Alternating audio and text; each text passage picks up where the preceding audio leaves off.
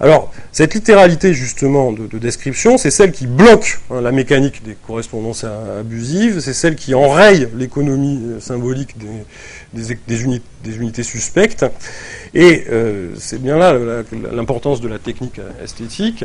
Euh, c'est au fond ce que Barthes note dans un des, textes sur Kafka des essais critiques, hein, lorsqu'il indique que l'être de la littérature n'est rien d'autre que sa technique.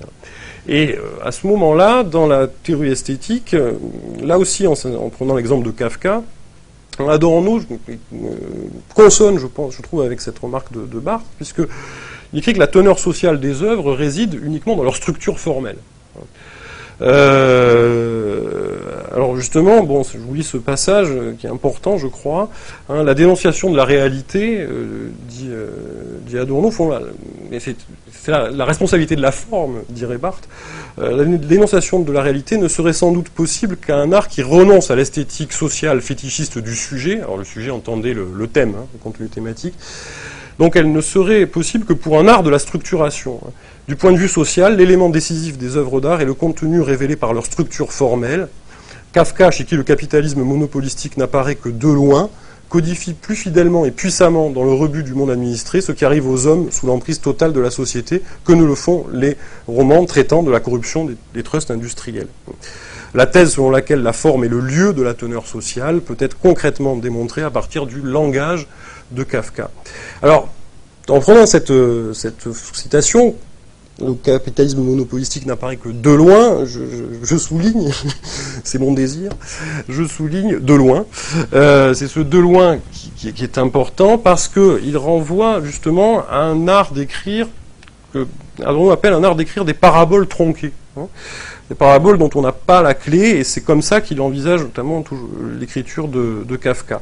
Et il appelle ça, justement, euh, le principe de la littéralité en sorte que, euh, dit Adorno, les, mots, et même les mots qui sont dans des configurations, je dis tout à l'heure qu'il n'y avait pas de mots sans les procédures par lesquelles nous les agençons, même les métaphores, justement, qui sont très exposées, qui peuvent trop facilement symboliser, finalement, sont agencées chez Kafka de telle manière qu'elles résistent à l'interprétation, hein, et qu'elles finissent par mener leur existence propre, hein, dit, euh, dit Adorno. Et bon, la référence qu'Adorno a à ce moment-là, explicite, hein, euh, c'est la référence à la tradition juive hein, de l'interprétation, c'est-à-dire euh, l'idée d'une interprétation pour laquelle la lettre, résiste hein, à l'esprit. Il y a un écart qui demeure, euh, et c'est cet écart justement que saint Paul, la deuxième épître aux Corinthiens, dit enfin dit caduque. Quoi, hein. La parole du Christ aurait mis fin à cet écart entre la lettre et le sens. Hein. Euh, et là, on, bon, euh, pour Adorno, finalement, euh, quelque chose de juif chez Kafka, ça, ça l'obsède pas trop, à vrai dire, hein, mais c'est plutôt sur cette question de le fait que ça soit devenu une technique d'écriture, quoi, cette, cette référence. Et donc il infère, il infère un peu à partir de, de là ce que Barthes, lui, trouve à partir de la métaphore algébrique, mais en même temps, je me suis dit aussi, j'ai pas eu le temps de, de, de, reprendre en détail, mais c'est pas très étonnant, je crois, si après dans le cours sur le neutre ou dans le cours sur comment vivre ensemble, j'ai un peu une, hésitation, si quand même Barthes euh, euh, croise cette, référence à une tradition aménotique particulière où le sens ne, prend pas, parce qu'il cite à un endroit, je crois, la, la Kabbale est là, et sa symbolique de, de. Donc finalement, ce qui est intéressant ici, je reviens à mon, de loin, c'est que ceux qui protestent contre l'illusion, l'idéologique, le stéréotype, etc., ce n'est pas finalement d'une manière paulinienne dont Marx aurait pu peut-être encore rester comptable, hein, euh, euh, traverser le voile des apparences pour aller à la vérité. Hein. Le contraire de, l'illusion, c'est l'allusion. Hein.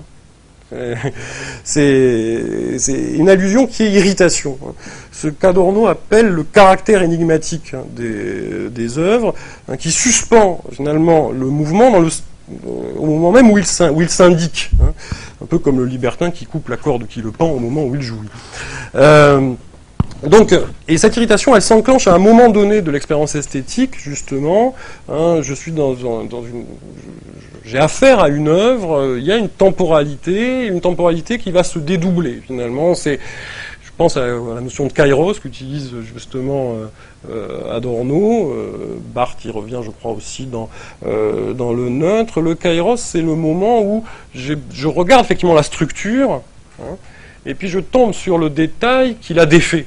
Hein. On a parlé hier de ce, sens qui, euh, euh, qui passe par le, système de renvoi des signes les uns aux autres. Et il y a bien ça chez Adorno. Et du coup, on le rabat parfois aussi euh, quand on veut dire qu'il est beaucoup moins original que Benjamin, etc. etc. On dit, ah ouais, mais finalement, c'est de l'herméneutique. Adorno, il avait cette idée d'écoute structurelle des œuvres, des, œuvres musicales. Oui, parce qu'il pensait que ça faisait pièce à une atomisation euh, de l'écoute, qui ne fait pas attention du tout à, ce qu'elle entend. Mais euh, cette écoute structurelle, sa raison d'être, c'est d'arriver au moment où le kairos la déchire, quoi. Hein, euh, où il y a quelque chose qui me pointe véritablement. Hein. Et là, évidemment, on pense à la chambre claire, bon, cette idée du détail qui, qui se dément lui-même, qui, qui est détail dans la mesure même où il ne s'intègre pas dans le tout, euh, bon, si on suivait la piste, hein, je, l'indique comme ça en passant, euh, évidemment, on, retrouve Georges Didier Huberman aussi, euh, la question du pan, hein, du, détail qui fait pan dans, les œuvres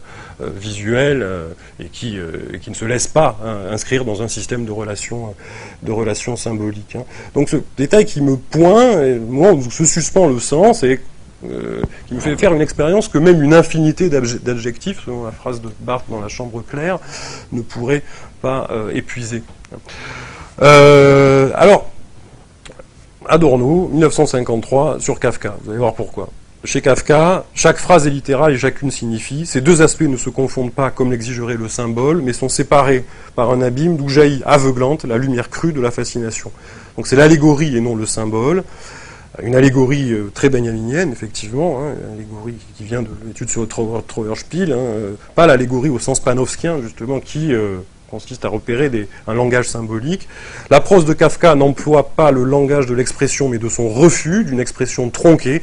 C'est un art de la parabole dont la clé a été dérobée. Chaque phrase dit « interprète-moi » et aucune d'elles ne tolère l'interprétation. Barthes, 1960, sur la rigueur exigée par le système allusif de Kafka qui semble en gros prolonger le texte d'Adorno. Le système allusif de Kafka fonctionne comme un signe immense qui interrogerait d'autres signes. Or, l'exercice d'un système signifiant, les mathématiques, on y revient, hein, ne connaît qu'une, pour prendre un exemple très de la littérature, ne connaît qu'une seule exigence, qui sera donc l'exigence esthétique elle-même, la rigueur. toute défaillance, tout flottement dans la construction du système allusif produirait paradoxalement des symboles, substituerait un, langage assertif à la fonction essentiellement interrogative de la littérature souvent parlé des points d'interrogation hier, on trouve dans la théorie esthétique effectivement un endroit où, dit que les œuvres, où dit que les œuvres d'art sont des points d'interrogation, hein, justement. Points d'interrogation, mais sans la réponse. Et c'est par là euh, que je rejoindrai la, question du, sujet, parce que le système allusif, la parabole tronquée, c'est précisément ce qui propose une expérience qu'Adorno disait non réglementée, que Barthes aurait dit perverse, je crois. Euh, c'est l'expérience de la chose à la seconde puissance, hein, dit, Adorno. Euh, c'est comme ça qu'il définit parfois les, œuvres, d'art. Alors la chose, parce que justement la matérialité, le matériau n'est jamais complètement dominé, hein, euh, il ne se convertit jamais complètement en signifiant, hein, dans les œuvres qui qui viennent me chercher comme ça, là où ça me pointe. et à la seconde puissance, parce qu'en même temps, euh, justement, puisque le sens, le, sens échappe, il ne se laisse pas réinscrire hein, dans, une, dans une économie de la compréhension euh, euh, courante. Alors, à force de s'adonner à ces choses à la seconde puissance, nous pourrions bien, justement, devenir des maniaques hein, du second degré, disait, disait Barthes, hein, ne tolérer que des langages qui témoignent, même légèrement, d'un pouvoir de déboîtement. Adorno parle à propos de Kafka des petits actes de sabotage dans la prose, de, dans la technique artistique de, de Kafka. Et il y a là, je crois, justement une, forte dimension somatique, psychique, et Adorno, je crois, comme Barthes, de ce point de vue, il emprunte pas mal à Freud sans mettre les guillemets, d'une certaine façon. Hein. Alors, chez Barthes, euh, je n'aurai pas le temps d'entrer dans le détail, on pourra peut-être en parler après. Je pense au grincement euh, plaisir-jouissance hein, dans, dans le plaisir du, texte, dans le plaisir du texte. Et euh, chez Adorno, bon, il y a cette idée vraiment très très explicite que faire l'épreuve de l'énigme, du sens suspendu, de l'ambiguïté qui ne se résout pas, c'est justement ce qui met en jeu une libido partielle, hein, une libido non fixée, hein, euh, euh, une libido anarchique au sens au sens strict. Et la preuve est donnée pour Adorno, à contrario, par ce qu'il appelle l'intolérance à l'ambiguïté. L'intolérance à l'ambiguïté, c'était cette expression euh, forgée lors des études sur la personnalité autoritaire, hein, des études de sociopsychologie menées aux États-Unis à la, demande de l'American Jewish Committee euh, au lendemain de la guerre, sur évaluer les potentialités fasciste en, Amérique. Alors bon, on pense ce qu'on veut après des méthodes utilisées, c'est pas ça, pas ça la question, mais il se trouve que l'intolérance à l'ambiguïté, c'est quand même souvent l'intolérance justement aussi à l'art, quoi, dit, dit, Adorno, et surtout à, des formes qui se, qui se, qui ne se laissent pas enfermer dans un, dans un sens univoque. Il dit voilà, c'est une, une, intolérance envers l'ambivalent, envers ce qui ne peut pas se discipliner impeccablement. Finalement, intolérance contre ce qui est ouvert, ce qui n'est préalablement décidé par aucune instance, hein, contre l'expérience elle-même. Hein. immédiatement sous le tabou euh, mimétique, et la mimésis pour Adorno, c'est pas quelque chose de représentationnel, c'est la possibilité de faire l'expérience de la littéralité de description, c'est suivre justement les dynamiques de, l'œuvre. Refuser ça, hein, mettre un tabou là-dessus, c'est au fond euh, toujours un tabou sexuel, dit euh, Adorno, pas de moiteur, l'art devient hygiénique.